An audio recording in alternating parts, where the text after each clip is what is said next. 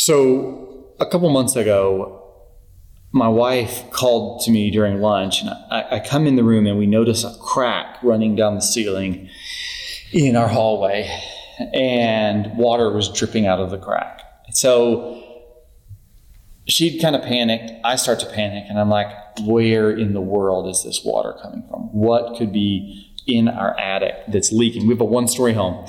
What could be leaking into our home? So I hop up in the attic and I'm looking around trying to find where is this water coming from. There's no pipes that I can see. Uh, there's no wet insulation. I can't find. All I know is down from below, there's a crack in the ceiling and water dripping. I call an HVAC company. The guy comes out. Um, gives me a short explanation, says, Oh, it's not going to be a big deal. It's going to be okay. About 10 o'clock that night, my wife and I are sitting in our great room and I, we hear a crash. And we both look at each other and know, we know exactly what that is. The ceiling just caved in. So we ended up spending the next several weeks dealing with HVAC companies, water remediation companies, trying to first figure out what happened. We had to find the source of the problem before we could actually stop the damage, reverse it, and get some things repaired. Because the thing that he explained is we can't try and dry this thing out. We can't try and dry out the roof in your, your ceiling if we don't know what the source of the problem is and then get that removed. Then we can move on to the step of drying your attic out. We still have we have an idea. Things are okay now. We we've gotten the problem largely fixed at this point. We know at least where it was coming from. But that that story reminds me that so often in our lives we actually have to know the source of what's going on before we can actually deal with other things. So it seemed that water dripping through my ceiling, a cracked and then crashing in ceiling was the problem. But the problem was actually a couple steps back we had to look at old ductwork and we had to look at problems in the ductwork before we could deal with the water dripping down into the carpet of our home. And I was thinking of that story because in this series where we talk about parenting, we, this, what we, one of the things we really have to look at is like, what is the source of parenting? What, what is the, the, the source of godly parenting? Not just the, the effects of it. Like often we can be thinking through the tactics, like what do I do in this situation? Or what do I do if my kid does this? Or how do I get him to do so and so?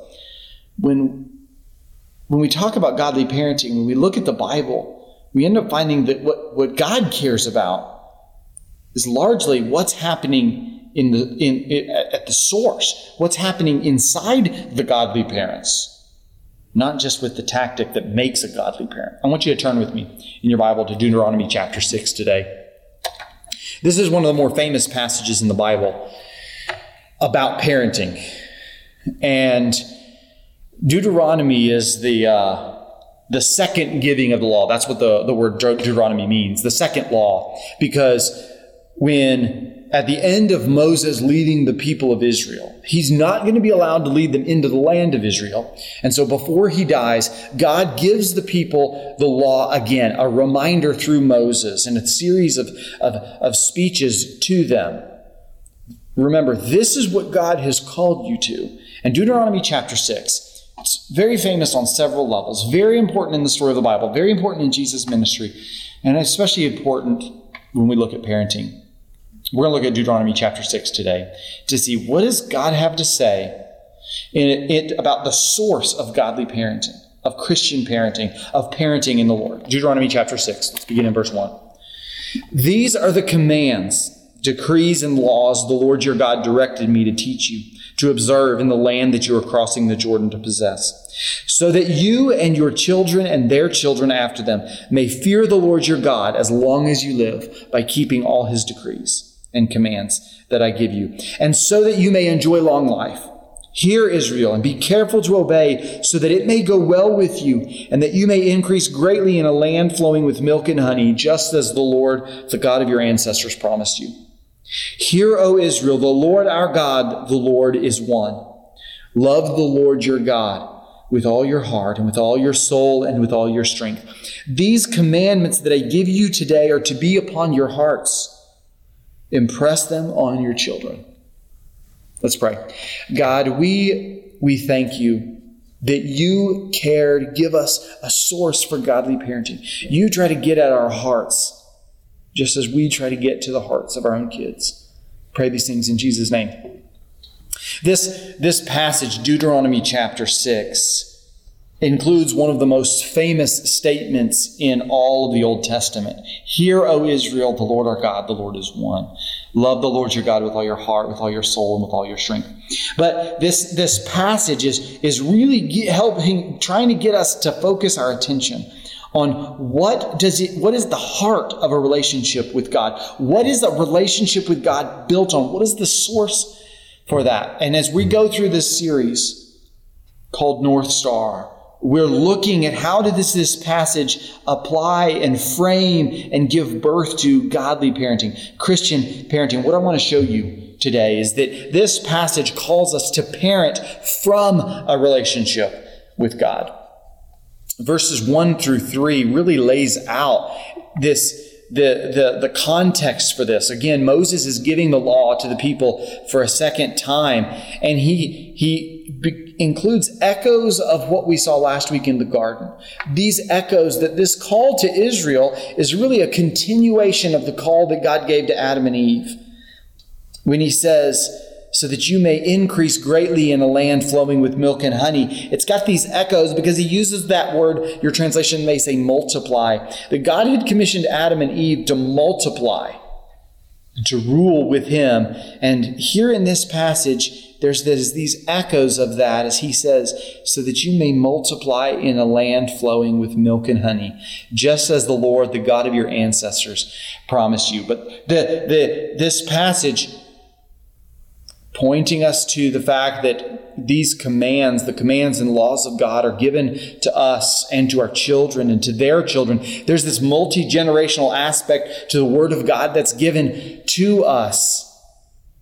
Really pointing us to this relationship with God, that we may keep the law, fearing the Lord, so that we enjoy long life in this relationship that we have with God points to the commission that God has given Israel, restating the commission that God had given to Adam and Eve. And so verses 1 through 3 really they leave me going, what does it mean to fulfill God's call? What does it mean to fulfill the commission that God has given us to multiply, to raise children in the Lord, to rule the world with God? What does it mean to do that? What I want to show you today and really apply that to parenting is that we're called to parent from a relationship with God. This passage points us to three ways that we parent from our relationship with God. The, the, fulfilling God's call to us as parents. Really, it, it, it, takes three forms. This passage gives us four ways that we parent, for, or sorry, three ways that we parent from our relationship with God. Verses four through nine lay out for us that we parent from our love for God. The heart of Christian parenting, the heart of the call of God to us as parents, is actually to parent from our love for God. Verses 4 to 9 says hear o israel the lord our god the lord is one. Love the lord your god with all your heart and with all your soul and with all your strength. These commandments that i give you today are to be upon your hearts. Impress them on your children talk about them when you sit at home and when you walk along the road when you lie down and when you get up tie them as symbols on your hands and bind them on your foreheads write them on the doorframes of your houses and on your gates the part of this that usually gets applied to parenting is the part that says, impress them on your children, talk about them when you sit at home and when you walk along the road. And that's appropriate. But the heart of this, the heart of a relationship with God and parenting from a relationship with God is that the call to Christian parents is to love the Lord your God with all your heart and with all your soul and with all your strength. So often, you and I can get focused on the tactic of what do I need to do to get the right outcome. And what God is concerned with is a parent who is deeply in love with at the heart level, at the soul level, at the strength level. And so we the, the call to us is to love God. Christian parenting is not just did you impress these things on your kids? Did you talk about them when you walked along the road? when you sat at home.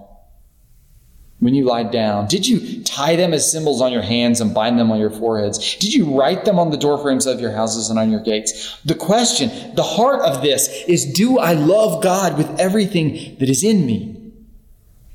That's actually the heart of Christian parenting, is loving the Lord our God.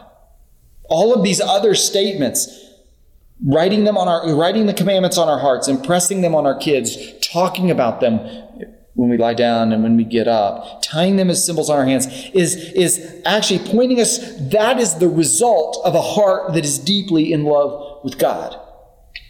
So the call to us is to as to, to pay that attention and go, God, I want to love you with all of my heart and with all of my soul and with all of my strength. I don't want to settle for less. I don't want the tactics of Christian parenting without the heart of Christian parenting.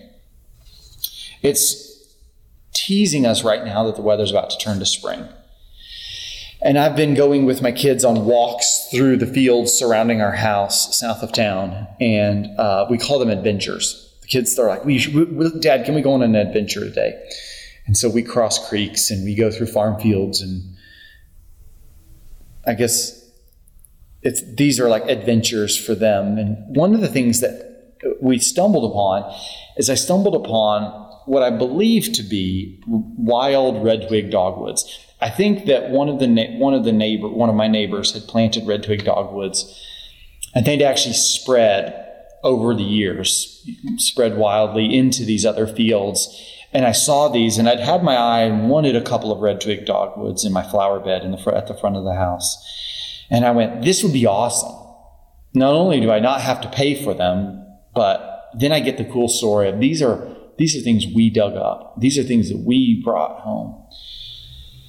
And so one day I went out there with a wagon and a shovel and dug up a few red twig dogwoods, planted three of them around our house. But one of the things that I discovered, I kind of knew that this was important, but I really discovered how, how this worked with red twig dogwoods, is that you, you really got to go out a lot wider than you would think because I don't just want the red twigs. I want the root of the plant that's going to produce the red twigs. Because red twig dogwoods actually spread their roots through the ground. And if I didn't go out far enough, I wasn't going to get a healthy plant. I was going to plant something in the ground, and then it was going to die and never produce new new limbs. It's never going to produce new red twigs that are going to look beautiful against the snow in the winter. So then when we were planted, so I planted these, and I noticed a few minutes later that my youngest son was out there and he had taken a limb that he'd found from some other tree and he was sticking it in the ground next to it thinking this is actually how we how we plant this. I want to plant a tree and dad has taken these so i'm going to do the same thing.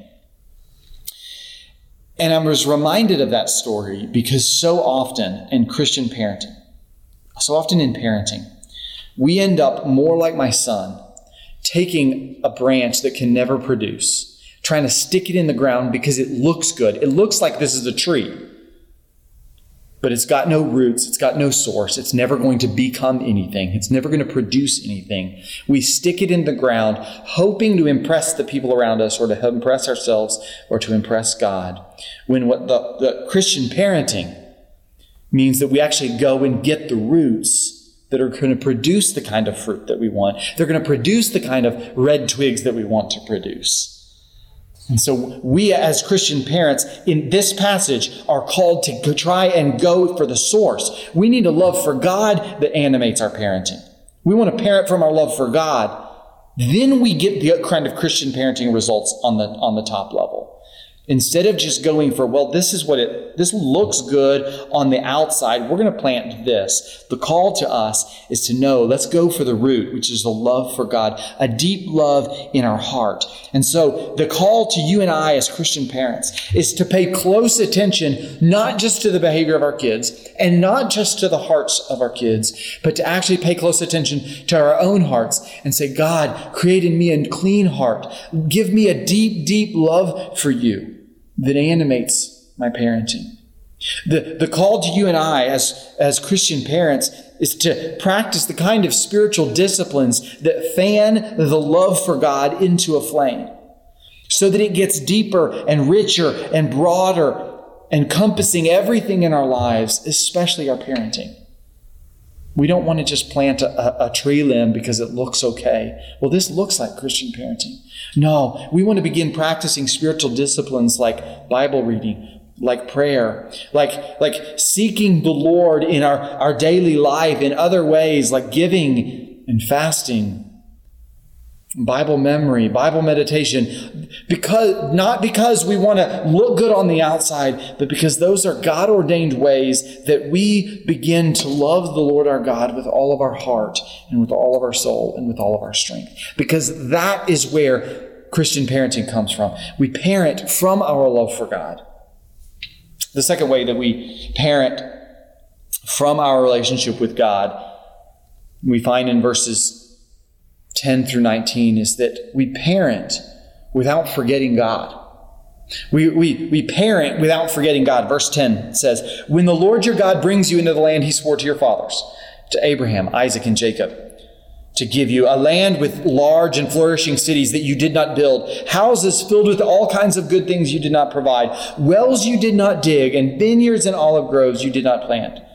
Then, when you eat and are satisfied, be careful that you do not forget the Lord, who brought you out of slavery, out of the land of slavery. Fear the Lord your God, serve him only, and take your oaths in his name.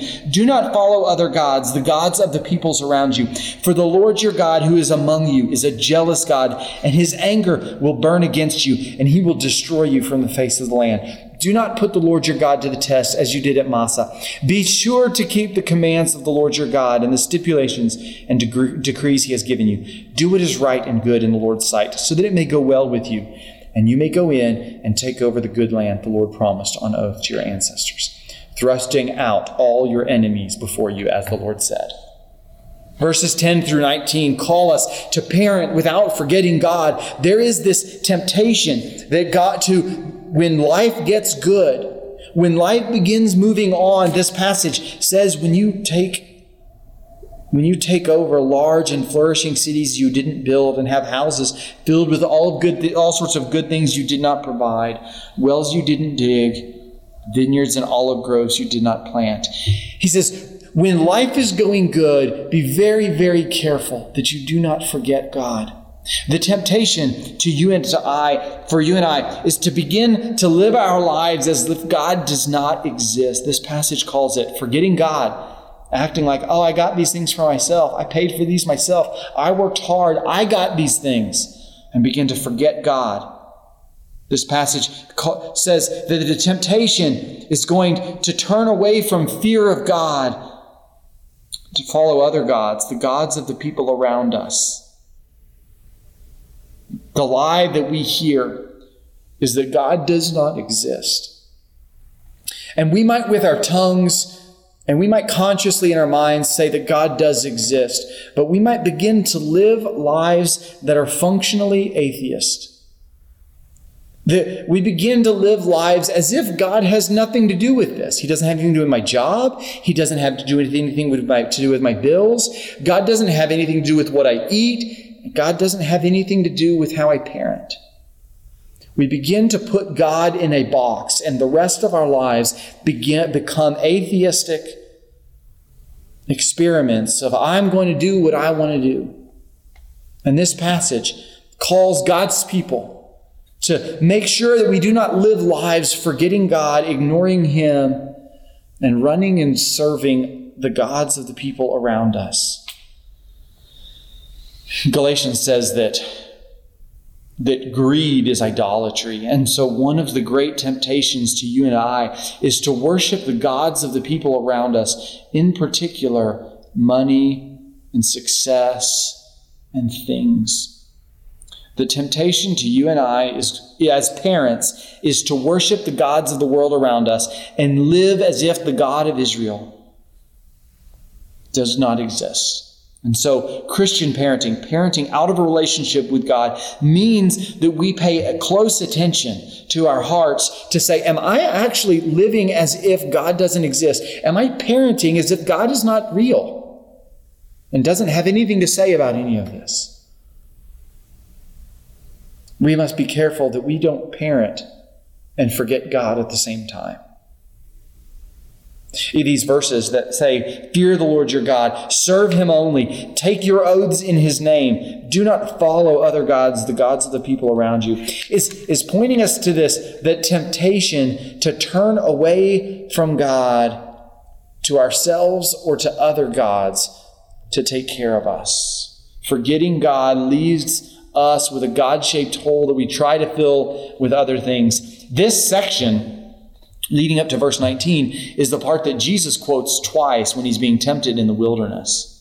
Jesus says, Do not put the Lord your God to the test. So, this passage is calling us to live lives where we function as if God is real. We don't just say that with our tongues. I'm reminded in the New Testament the, the requirements for um, pastors, elders. One of the descriptions the New Testament uses is a one woman man. That, that if somebody wants to be a pastor, if somebody wants to be an elder, then one of the requirements is that he's a one woman man. Like his attention and his love and his, his affections are focused in one woman, not spread out, but focused in one direction. And that description came to mind as I read this passage, verses 10 through 19, that call the people of Israel to be a one God people. Nope, there is one God, and I'm going to parent as if there's only one God. I'm not going to be bowing down and worshiping the God of the people around us, money and success and fame. No, I'm going to, I'm going to worship one God. I'm going to parent one and be a one God parent. That's the call in this passage is to say, I'm going to be a one God parent. He's the only one I'm going to bow down to. So the call to us is to say, what is the orientation of my heart? Is it to go in all sorts of different directions but functionally be an atheist? Well, you know, uh, yeah, I believe in God, but I'm going to live my life as if He's not real. I'm going to parent my kids as if He's not real. Or am I going to pay close attention to my heart? Being careful that I don't forget God. I don't forget God as I pray for my kids. I don't forget God as I as I discipline them, not for my good, but for their good. I don't forget God as I try to teach and raise them because I'm raising them for Him, not for me. So, that second way that we parent from a relationship with God is we parent without forgetting God. And the third way, that we parent from our relationship with God is that we parent in God's story. We parent in God's story. Turn with me to verse 20 through 25 because I think this is really important. Verse 20 says, In the future, when your son asks you, What is the meaning of the stipulations, decrees, and laws the Lord our God has commanded you? Tell him, We were slaves of Pharaoh in Egypt, but the Lord brought us out of Egypt with a mighty hand.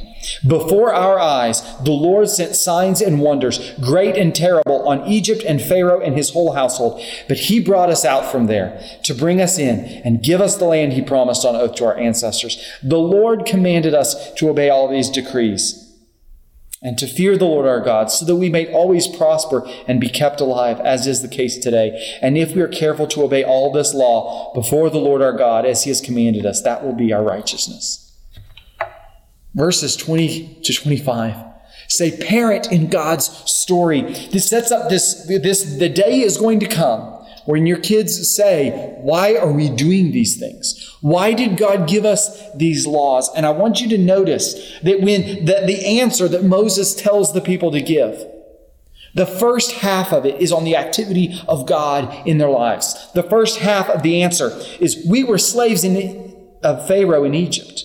But the Lord brought us out of Egypt with a mighty hand. Before our eyes, the Lord sent signs and wonders, great and terrible, on Egypt and Pharaoh and his whole household. But he brought us out from there to bring us in and give us the land he promised on oath to our ancestors. that we do not understand the Old Testament if we don't understand that the law of God comes after the deliverance of God. The people of Israel didn't get that. They didn't pass this lesson down to their kids. They, they pointed to the, the Exodus as the defining story, but they began to live lives as if that wasn't the full story. That's why God told, sent the prophets to say, one day I'm going to come and I'm going to give you a new heart and a new mind. I'm going, to, I'm going to give you a new heart and a new mind so that you can obey me. Because, but what this passage is calling us is to pay attention to when God tells the story of our lives, it starts with God's activity, God's salvation, and his commands come next. And so, then verse 24 says, The Lord commanded us to obey all these decrees, to, to, to fear the Lord our God, so that we might always prosper and be kept alive, as is the case today. And if we are careful to obey all this law before the Lord our God as he has commanded us, that will be our righteousness. Righteousness there in that context is talking about not legal righteousness that we find in Romans that's talking about our righteous standing before God as forgiven, but this the, the relationship that God has established by saving us out of Egypt, that relationship is going to be kept as we listen and we obey him. And so what we find here is that that God's story is supposed to be the defining story of our lives. The defining story for Israel was supposed to be God saved us out of slavery in Egypt. And God is the one that established us in this place. And so, then when God gives us His words, the relationship that He has already made with us is kept as we obey and as we listen. And so, what we find in this is this call to us to parent with a different story. So often we, we parent with threats, we, we, we threaten with persuasion. Oh, things could be this way. Things could be this way if you obey me. Or if you want to be successful, this is what you should do. But what we find here is that we're actually called to parent from God's story. Why do we do these things? Because the great God of the universe has delivered us from our great enemy. The God of the universe saved us with a mighty hand. So, Christian parenting tells a different story. It is a call to you and I to begin to parent from a different story. To begin to say, why, why do we do these things, mom and dad? Why am I called to listen to you, to respect you, to submit to you? Why are you called to submit to authority? It's because we were slaves of our great enemy, Satan. But the Lord has brought us out of slavery with his mighty hand before our eyes, the Lord sent signs and wonders, great and terrible.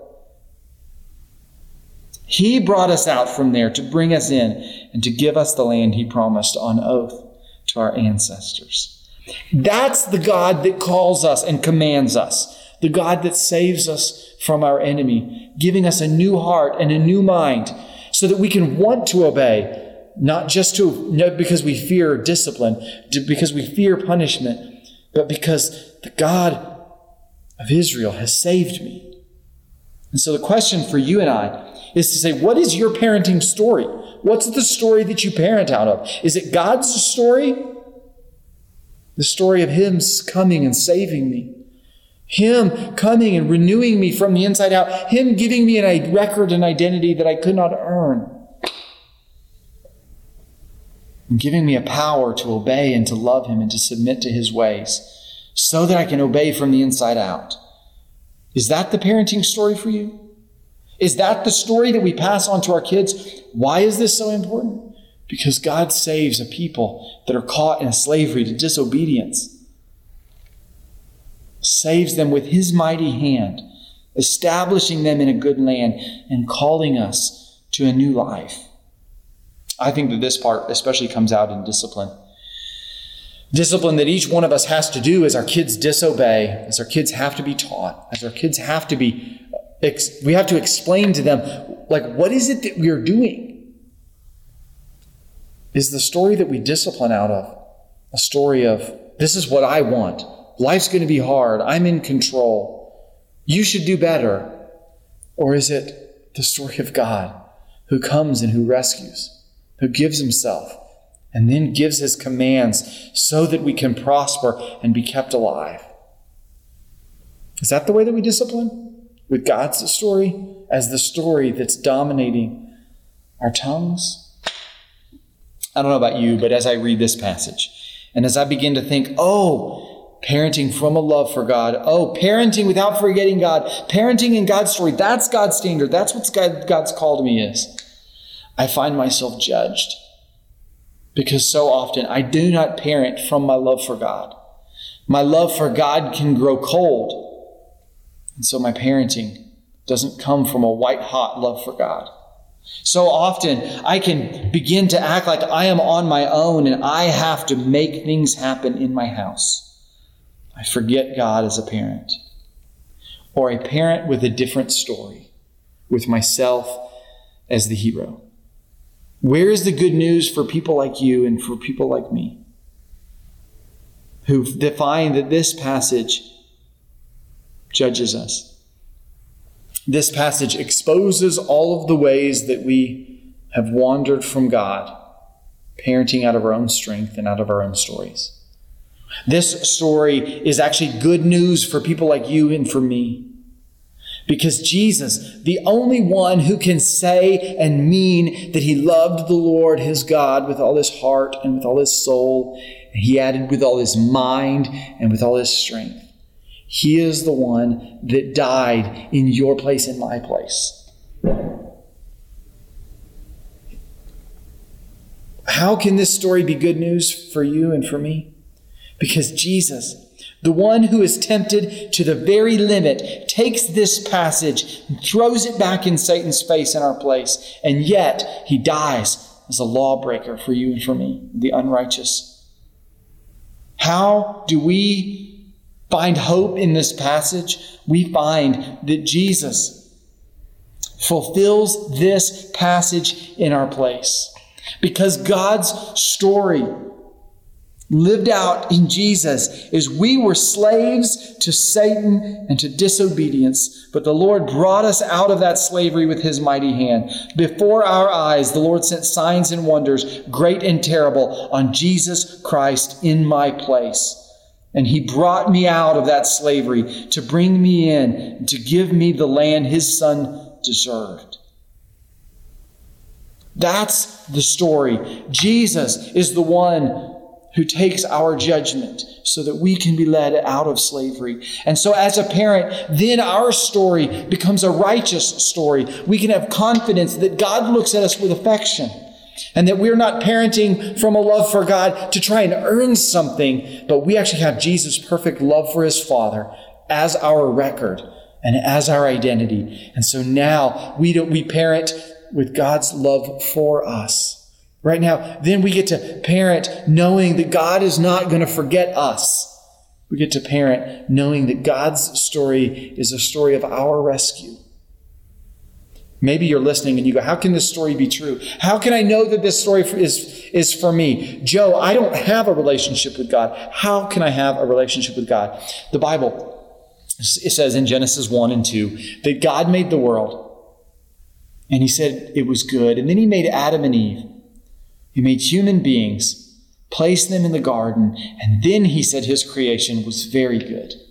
And he gave Adam and Eve and everyone after them the charge to live underneath him, to rule and to govern the world with him, but underneath him is authority. But Adam and Eve, and you and I, every person in the human race, said, No, we will not live, God, with you as our king. We will not live with you in authority over us. We want our own world. We want our own way. We want our own story. The Bible says that God drove Adam and Eve out of the blessed garden that he had put them in. Their relationship with God was broken, and then death entered the world through their sin. And the penalty for that sin and for everyone's sin is death, physical death, and separation from God forever in hell. But instead of leading us there, Jesus came and lived the life that we should live, fulfilling Deuteronomy 6 and every other word in the law for you and for me, but died in our place, dying as the lawbreaker that we are, and was raised to life as God's yes, so that all who repent of sin, turning away from sin and trusting in Jesus alone to save them, can have his record, can be restored into a relationship with God, can know that when God looks at you, he smiles with great affection, with no sorrow about you. And then he gives us his Holy Spirit to live inside us, empowering us to live out that relationship he has already put inside us and begun with us. That's the story that God is inviting you into today to say, I want to repent of sin and trust in Jesus alone. I want that story to be my story. And I want to parent. I want to live. I want to spend the rest of my life living out that story. If you have questions about that, please leave a note in the comments. Please send a message to the church, to my email, to the church Facebook account. Get a hold of us. We want to walk with you down this road to figure out what does it mean to begin to live in this story in the community of God. So this passage calls us to parent from your relationship with God. Emphasis on your relationship with God. But I want to ima- I want you to imagine with me what kinds of things that changes when a parent or a set of parents get that idea the parenting is no longer, uh, parenting is no longer a negotiation of I'll do stuff for you so that you'll do stuff for me. This great deal making of I'm, I'm going to manipulate you and you're going to manipulate me and we're all going to just be unhappy. Instead, that becomes a house where, where parenting is motivated by a different story, not by you trying to give me something but God doing something in and through me. I, am actually being filled up with a love for God, not requiring the love of somebody else before I can love in return. I want you to imagine for me what that looks like when we begin to parent without forgetting God and realize, wait, I'm actually not alone here. God's not left me powerless. He's not ignoring me. He's also in authority over me. I don't get to set the agenda. I'm always relating not just to my child, but I'm relating to God. That's a different kind of parenting. That's a more responsible kind of parenting. That's a more empowered kind of parenting. What does it mean to, to, to begin to parent in God's story? I want you to imagine what that looks like when we're no longer caught in the story of our own parents. We're no longer caught in the story of the generations before us or the culture that's around us. We instead get to pass on to our kids a different and better story of the God who has saved me and who is using me to reach out to you and into your life. That's a better kind of parenting. Let's pray.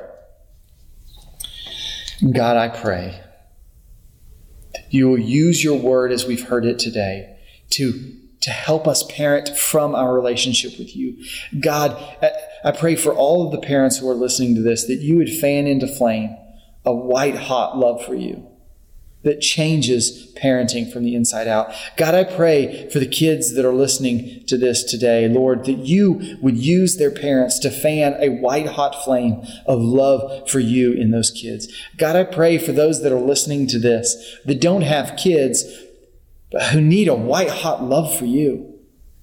That's the need we all have. God, I pray that you would use your word to do that. In Jesus' name, amen.